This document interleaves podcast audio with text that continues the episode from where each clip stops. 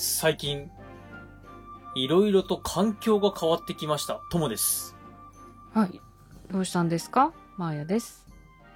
えー、私、私生活の方で、はい。いろいろとですね、あの、移動転勤の時期に、あー、3月ですもんね。うん、移動転勤をすることになりました。あら、A 点おめでとうございます。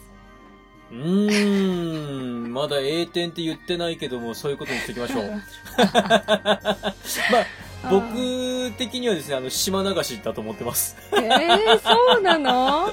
はい、島流しです。えー、あ、でも、そんなに遠くに行ったりするわけではないんですよね。そんなに遠くはないですけども、都会から田舎へ、あ花形ポジションから誰も行きたくないポジションへと、えー、まあまあ島流しです。ー、あれ、ともくん。はい、頑張ります。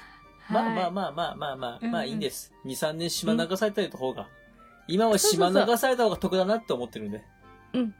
鍛えられるのも。はい、まあ頑張ります。そんな感じで、えーっと、4月以降ですね、ちょっと私が荒れるかもしれませんが、よろしくお願いします。うわ。まあ、あの、うん。じゃあ、リスナーさんに支えていただきましょう。私にはは無理です。はい。はい。わかりました。では、今週のはい。ネタバレもよろしくお願いします。はい。よろしくお願いします。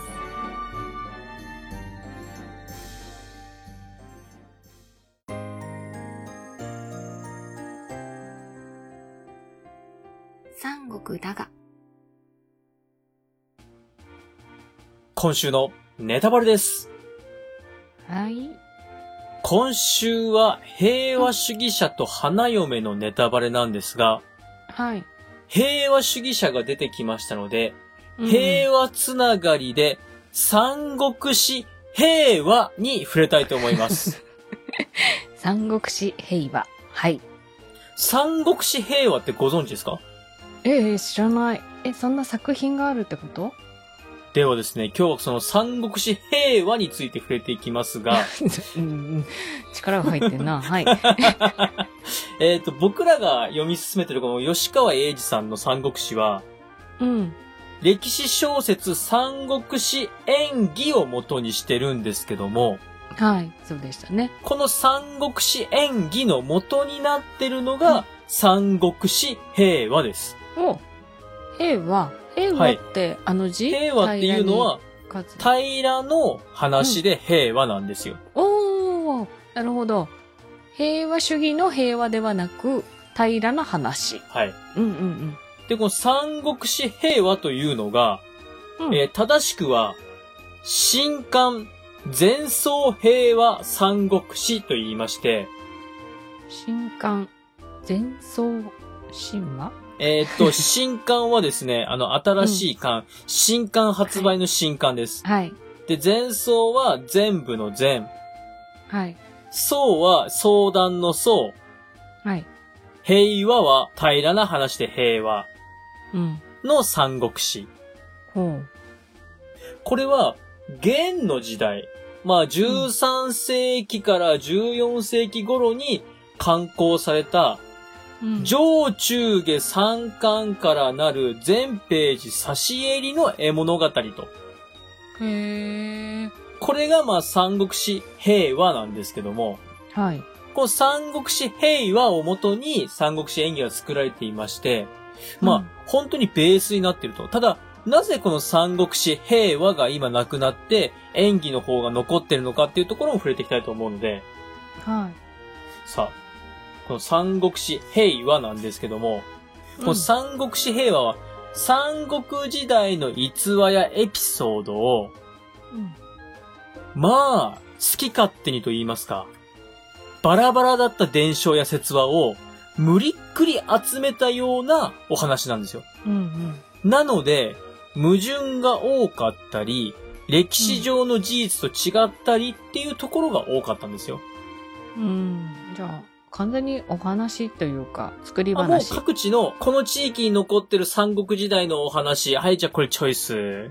はい、うんこの時代に残っているこの三国志のお話、はい、ピックアップみたいな感じで、いっぱい集めてきたもんだから、まあうん時代交渉も何もないと。ただ、口頭向けな内容であることも大きいんですけども、大変面白いものにはなっていたと。うーん。で、この頃から、善玉の主人公、劉備と悪玉曹操の対立という軸をお話の基本としながら書かれているそうなんですよ。おーで、これをですね、歴史上の史実に辻褄を合わせるような形で、はい。三国志演義としてまとめたのが後々の時代に書かれているものなんですよ。じゃあ、より演技の方がまとまってはいるというか、ちゃんとしてる。そうですね、まとまっているんですけども、まあダイナミックな口頭向けさは減ってるので、うん。ちょっとその点はまあどっちが好きか嫌いかまあ好みによるかなっていうところですね。で、まず三国志平和なんですけども、こちら、はい。なんとスタートが三国時代からだいぶ遡って始まります。うん。遡ること約150年前、はい。五冠王朝の初代皇帝、皇武帝うんうん。この間出てきましたね。先日触れたはい皇武帝。皇武帝の時代からスタートします。うん。皇武帝の時代、天帝、天の神様のような存在の命令によって、うん。メイド、地獄と言いますか、メイド、亡くなった先ですよね。亡くなった後の世界で、裁判が行われまして、うん。その裁判はさらに遡ること350年前、前漢王朝発足の頃の事件を扱う裁判なんです。うん。いいですか？三国志からだいぶ離れましたけど、はい大丈夫ですか？はい。はい。えー三国志がやや500年前の話ですけども、はい。この裁判で被告人とされたのは、前漢王朝の初代皇帝、劉邦とそのお妃様である呂公さん。うん。この裁判の原告となったのが、劉邦の下で働いて、まあ、一緒に前漢を作ったんだけども、後に劉邦に殺されてしまった関心、宝越、英夫っていう三人の英雄の話なんですよ。うん。裁判官に選ばれたのが芝中曹という人です。はい。この芝中曹さんが、まあ、裁判官としていろいろ裁くんですけども、その時に原告の同時代の海通っていう人の証言を得て、うん。劉邦と呂公を有罪にします。うん。ここまでいろいろ登場人物出ましたけども、はい。なんとなく、はいなんとなくふわってなんとなく覚えてます？はいはいはいはい。で、判決を知った天の神様は、はい。3人の原告と2人の被告を未来である三国志の時代に転生させて、まあ、そこでやり直しなさいと。ああ、はい。で、裁判で勝った3人うのん関心、英夫、宝越って言いましたよね。はい。この3人が、関心は曹操、宝越は劉備、英夫は孫権として生まれ変わって、三国志の。そうです、そうです。ん被告である劉邦は、五冠王朝最後の皇帝検定に、そして呂公は検定の置き先である副皇后に転生したっていうところからお話がスタートするのが三国志平和です。はい。はいなんか、すごいな、転生ものだったんだ。そうです。転生ものでした。で、うん。先ほど証言をして裁判を3人に有利に導いた方は諸葛亮として生まれ変わり裁判官を務めた芝中曹という人は芝居として転生しています。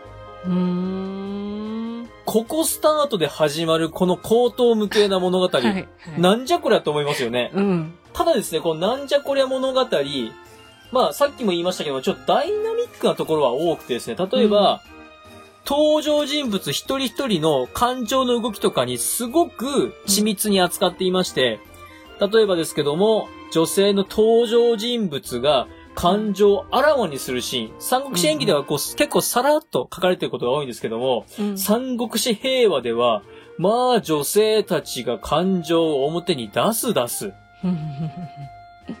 まあ、なんていうんでしょうか、こう、すごくですね、生きている女性と言いますか、生きている人間として生き生きと描かれていると。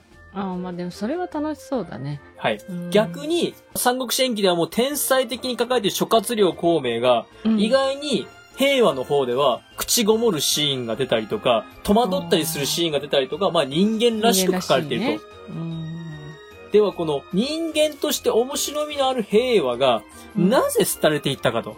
はい。まず第一にさっきも話しましたけど、時代交渉がめっちゃくちゃ。うん。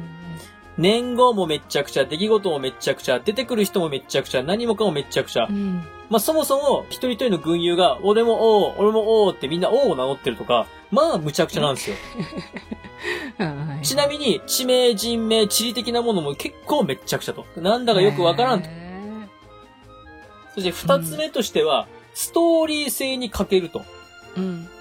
一応そのさっきの生まれ変わった三人が、まあ主人公で、うん善玉劉備、悪玉曹操っていう、まあ一本ストーリーはあるんですけども、うん。バラッバラにあった三国志の話を無理っくりまとめてるので、うん最終的に、うん何このストーリーっていう風に終わってしまいます。うん。あ、うん、うん、お、お、みたいな。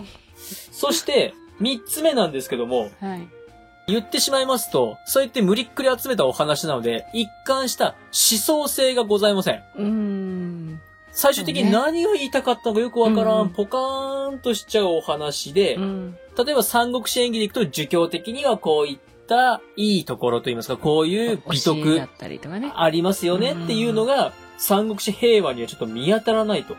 あれ、何の話だったんだろうなってなってしまうところがあったそうでございまうす。んはい。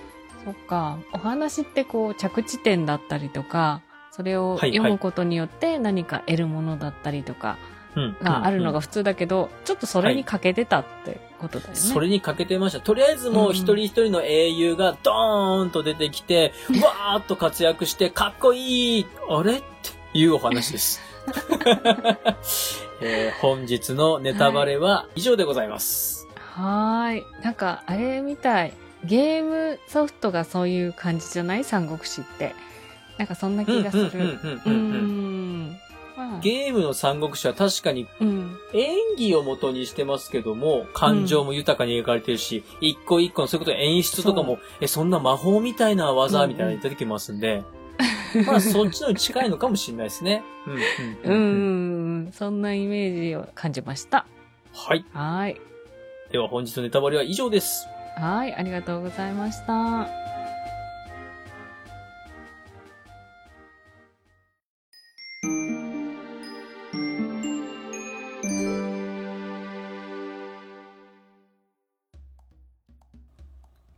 エンディングです。今回のネタバレは、三国志演義のご先祖様的な三国志平和について触れてきました。はい。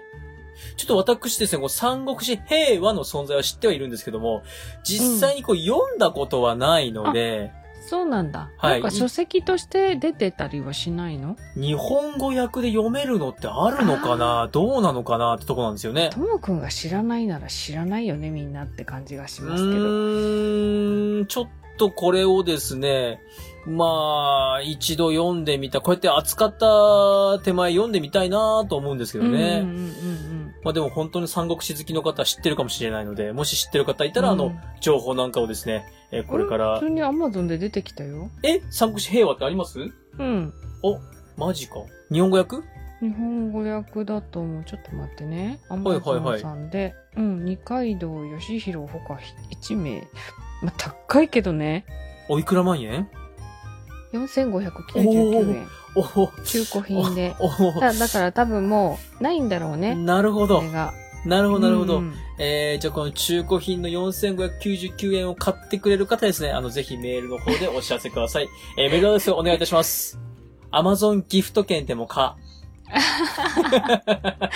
はい。じゃあ、4月から荒れそうなともくんを支えてくれる Amazon ギフト券をお待ちしております。はい。えー、若い女性ならなおか。よろしくお願いします。若い女性にお金を払わすなよ。はい。では皆さんからのご意見、ご感想をお待ちしております。メールアドレスは数字で359、アルファベットで DAGA、三国だが、アットマーク Gmail.com。エピソードの概要欄にお名前だけで送れるメールフォームをご用意しております。また、ツイッターの DM でも結構です。感想は、ハッシュタグ、三国だが、三国を漢字、だがをひらがなでつけてつぶやいてください。お待ちしております。はい。はいお。待ちしております。さあ、次回はですね、はい。馬盗トとうん呼吸夫人に触れていきます。馬盗人。はい。このあたりはですね、ちょっと物騒なタイトルに聞こえますが、うん。みんな大好き、彼が大活躍しますので。みんな大好きな彼ね。